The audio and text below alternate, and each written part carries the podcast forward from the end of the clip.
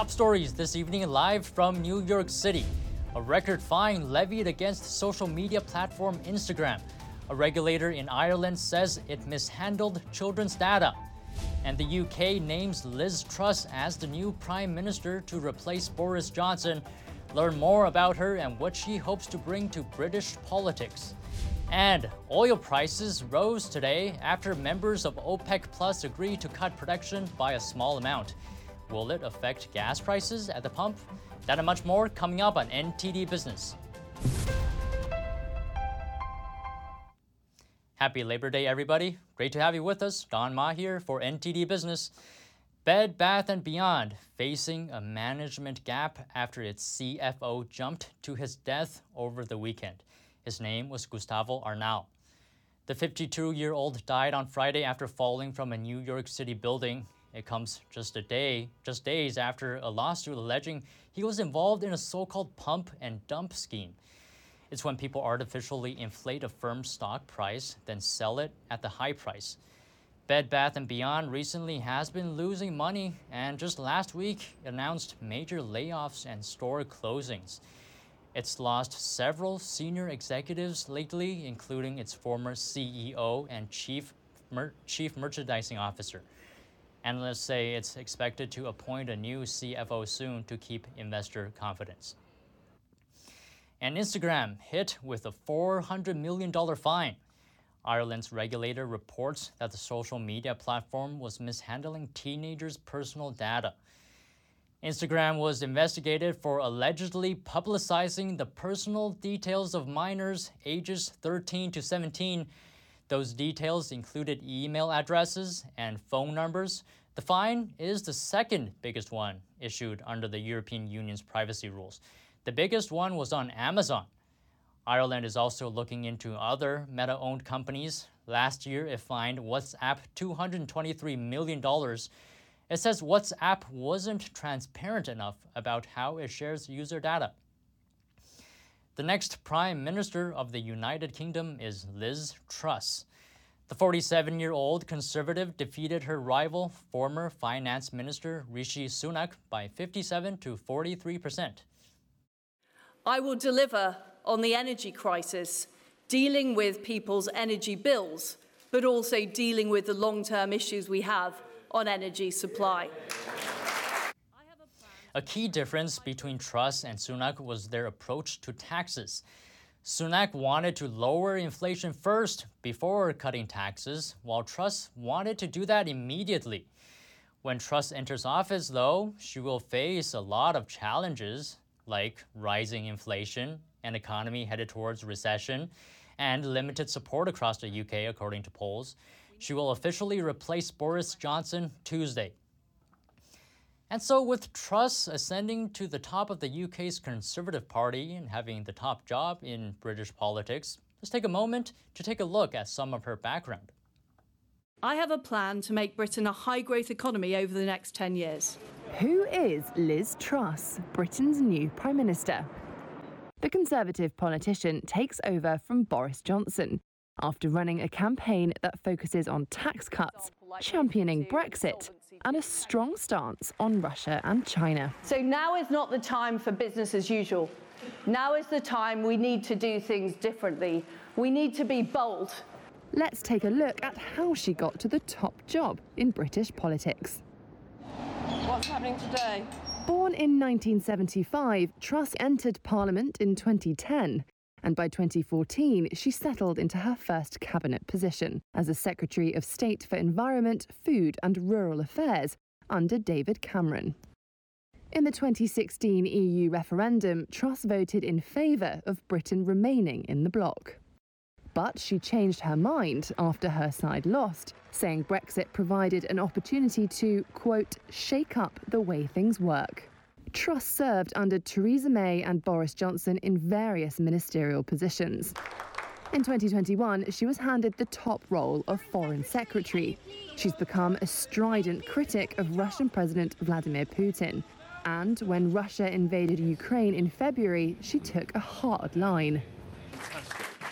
Truss has vowed to bring about the biggest economic change the UK has seen in 30 years. She's pledged more than $36 billion in tax cuts, which she says would rein in inflation while boosting growth. Her rival for PM, Rishi Sunak, called her tax cuts irresponsible and, quote, fairy tale economics. That I will give you my all. Truss has been dubbed as the new Iron Lady. She herself has long cited Margaret Thatcher as an inspiration. Even her biggest critics say her appeal is that she is dynamic and a workaholic who is across the detail of policy. I'm somebody in every job in government I've done, whether it's at the Foreign Office, whether it's at trade, I've got things done. Other news in Europe, new data out today show the Eurozone is almost for sure to enter a recession. It's according to S&P Global's Purchasing Managers Index, which fell to an 18-month low in August. It's at 48.9. Anything below 50 indicates the economy is shrinking. Last month's number also was below 50. The Eurozone is facing a record high inflation of 9.1%. It's set to raise interest rates again this week to bring down prices. But that would mean higher borrowing costs for businesses and consumers, and for sure adding to their economic pain.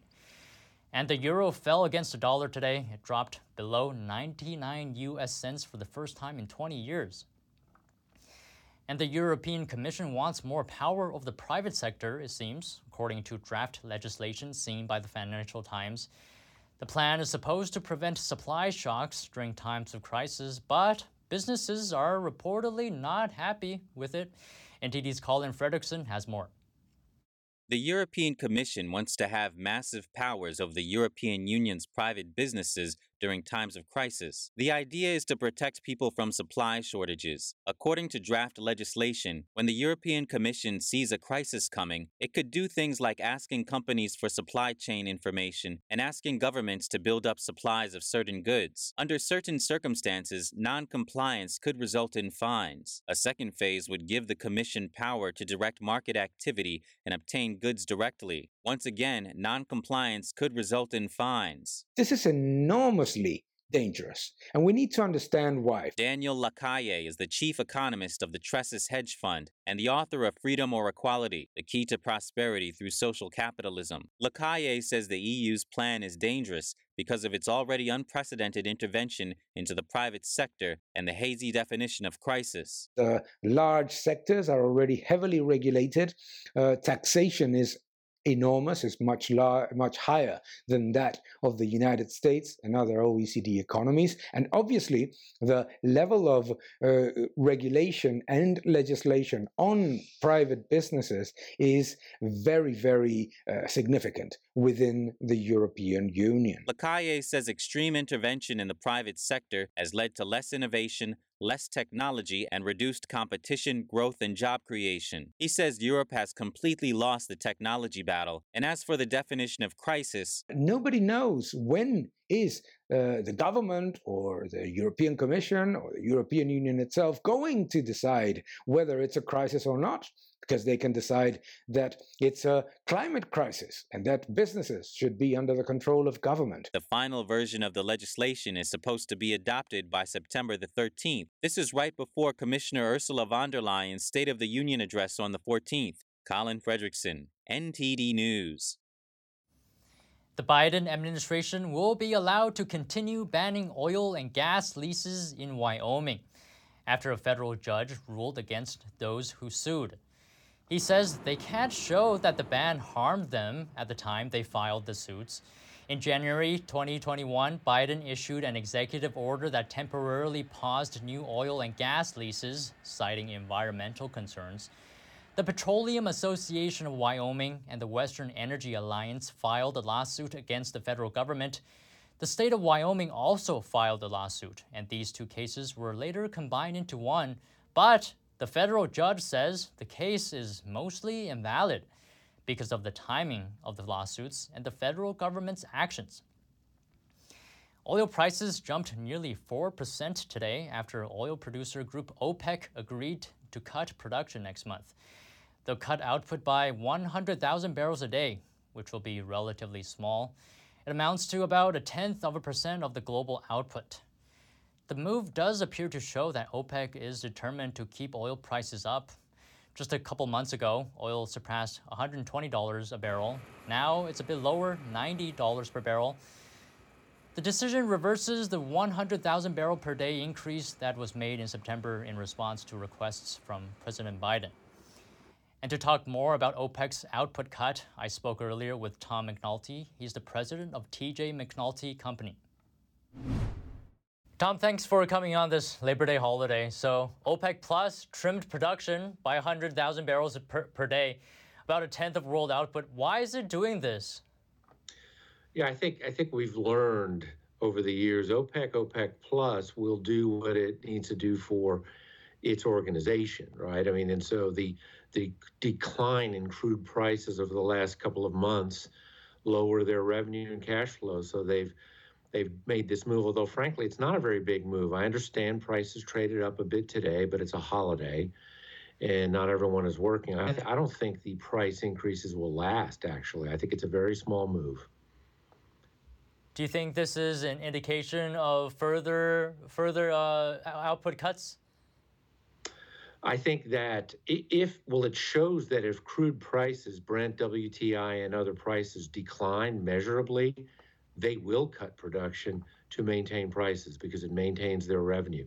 So I think that if prices continue to weaken, and it's generally assumed they're weakening because of demand issues throughout the world, I do think they'll they'll I do think they'll continue and make them bigger. This one is uh, on the small side, and Russia, uh, it has been announced, was not in support of this cut for obvious reasons.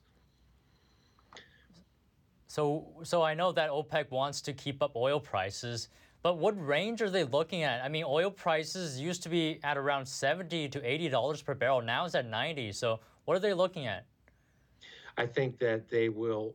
I think that they don't have a publicly released consensus of a range, other than to say, as high as possible, that doesn't cause demand curtailment. In other words, an equilibrium price that's high where the demand stays healthy. If it were, when you think of a, a very high price, 150, even 200, the concern there is that you have demand reduction. So they're looking for an equilibrium number, and I believe they think it's in this range 90, 95, 100. So then, where do you see demand going? Well, demand is apparently weakening in certain parts of the world. is tricky to see. I mean, if you look at Southeast Asia, which is more than 700 million people, demand is healthy. Demand from China has apparently weakened a bit because of more lockdowns and, and declines in economic growth. So it's a little bit of a confusing picture. I think demand from India is robust. Here in North in the United States and North America, demand is reasonably healthy. In Europe, it's not. So it's a very mixed picture. It's very difficult to get to the right answer right now because different parts of the world are going in different directions. So, on the topic of oil, let's talk about the G7's plan to uh, cap Russian oil prices. Do you think they can achieve what they want? No, I, re- I really, I really don't. I think Russia made these calculations ahead of their attack on Ukraine. I think that they know they have crude oil and natural gas as very powerful tools. And it's almost a game of chicken. Who blinks first? I don't think Russia does. I think there'll be a massive energy crisis in Europe, Central and Western Europe, as we get into the colder months. And I don't think it's going to be good at all. I don't think that uh, that Russia blinks first. As long as they have cash flow to run this war, and they're getting a lot of money from China and India, and even from Europe, they can continue to play this game. And I think it's Europe that's in the much weaker position. And just one last thing, what do you think of the timing of this uh, output cut from OPEC? Comes right after the G7's cap on Russian oil. I think, I mean, I think that there are politics involved, geopolitics. It was a brief meeting from what I have seen today, Monday. And um, I think there are political considerations more than economic because it's just not a very big number. As you pointed out, it basically is the opposite of the number several weeks ago. So I think it is it is more political than economic. All right. Thanks for your time today, Tom McNulty, president of TJ McNulty Company. Pleasure talking to you. Great to see you again. Have a good day. Thanks. An audit giant KPMG is being sued over a really bad audit of a US listed Chinese company. A Hong Kong court heard today that KPMG's audit allowed China Medical Technologies to carry out an allegedly 40, $400 million accounting fraud. China Medical collapsed in 2012. Its senior executives are wanted on fraud charges in the U.S. Its liquidator said the auditor failed to ask obvious questions that would have uncovered the fraud. One example is that the company bought a Chinese business for over $170 million, but it was only worth $150,000. The Financial Times says the liquidator wants up to $830 million to cover allegedly misappropriated funds plus interest. Still to come, Amazon blocking ratings and reviews for its new Lord of the Rings series called Rings of Power. And the UK sending a robot boat to map an explosive volcano's aftermath. The data will help scientists understand the eruption. That and more coming up on NTD Business.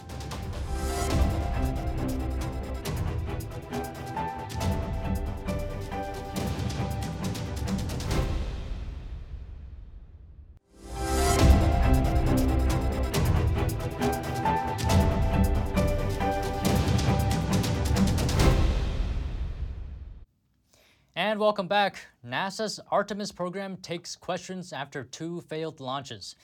The team aborted the two attempts due to fuel leaks. NASA has waited years to send the capsule atop the rocket around the moon, and the next launch attempt is now weeks away. Just remember, we're not going to launch until it's right. And that is standard operating procedure, and will continue to be. After the latest setback, mission managers decided to haul the rocket off the pad and into the hangar for further repairs. Officials say several weeks of work will be needed. NASA Administrator Bill Nelson says the cost of these two failures to launch are far less than a failure after the rocket is in the sky. Thousands of people jammed the coast over Labor Day weekend. They were hoping to see the launch, but left disappointed. If you wish to leave your opinion or rating on Amazon Prime's new Lord of the Rings series, well, too bad. Amazon's blocking them. NTD's Sean Marshall has more. One thing you might notice if you go to Amazon Prime to watch Lord of the Rings Rings of Power there are no ratings or reviews. This is similar to the 72 hour delay on comments with the premiere of the series A League of Their Own. Amazon has also been defending against internet trolls of every sort who post comments before the show is even available for viewing. Complaints like things being depicted differently than in the book, such as African Americans portraying dwarves and elves, female dwarves not having beards, and Irish English accents being used by characters who are depicted as dirty and gypsy like. Rings of Power still managed to attract over 25 million viewers globally on its first day, making it the biggest debut in the streaming service history. Based on the work of J.R.R. Tolkien, this series is the most expensive television production ever. The Wall Street Journal reported that the budget to make the show, along with the fee to acquire the rights from the Tolkien estate, was about $715 million. Sean Marshall, NTD News. And Mexican pizza, it's not just a meal, it's also a source of entertainment. Taco Bell is bringing the popular item back to its menu permanently on September 15th. The fast food giant is also making a musical out of this menu item. It's going to call it Mexican Pizza the Musical. It's going to debut on the same date. Taco Bell made the announcement on social media this weekend. The musical will air exclusively on TikTok. Officials describe the musical as a harrowing story about the fight to bring back the Mexican pizza. Dolly Parton makes a cameo. She also shared an image of the musical script on social media. And Labor Day weekend is typically very slow at the box office, so theaters try to lure moviegoers with ticket discounts and re releases of popular movies. Here are the early estimates for the top five films Friday through Sunday. Festivities are about to start. After one weekend on top, The Invitation fell to fifth place with $4.7 million. Bullet Train pulled into the station in fourth place, earning 5.4 million. DC League of Super Pets moved up to third on ticket sales of 5.45 million. Your instructor is one of the finest pilots this program has ever produced. Top Gun Maverick took aim at the top spot but had to settle for second with $5.5 million. Spider Man No Way Home, one of the biggest movies of last year, returned to theaters and swung to the top spot, grossing $6 million. And a Canadian company has unveiled plans for a fully electric high speed train that can apparently go faster than planes. The Canadian company is called TransPod. It says the train slash plane could travel at about 621 miles an hour, cost you less than the price of a ticket on a plane. Just for comparison, most commercial airplanes fly at around 460 to 575 miles per hour. The train slash plane is called Fluxjet. A scaled down version of it was unveiled in the city of Toronto last month. The first phase is estimated to be an $18 billion infrastructure project, which will link the Canadian cities of Calgary and Edmonton. Discussions are already underway in Texas to connect Dallas to San Antonio, Dubai to Abu Dhabi, and Sydney to Brisbane in Australia. The company estimates that Fluxjet will be transporting its first public passengers before 2035. And a robotic boat with no crew is being remotely controlled from the UK to survey the underwater Tongan volcano. NTD's Andrew Thomas reports. The unmanned surface vessel Maxlimer is mapping the rim of the underwater Hunga Tonga Hunga Ha'apai volcano.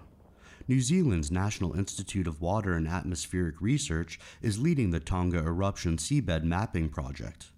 The 40 foot long ship was designed, built, and is operated by SeaKit International in southeast England.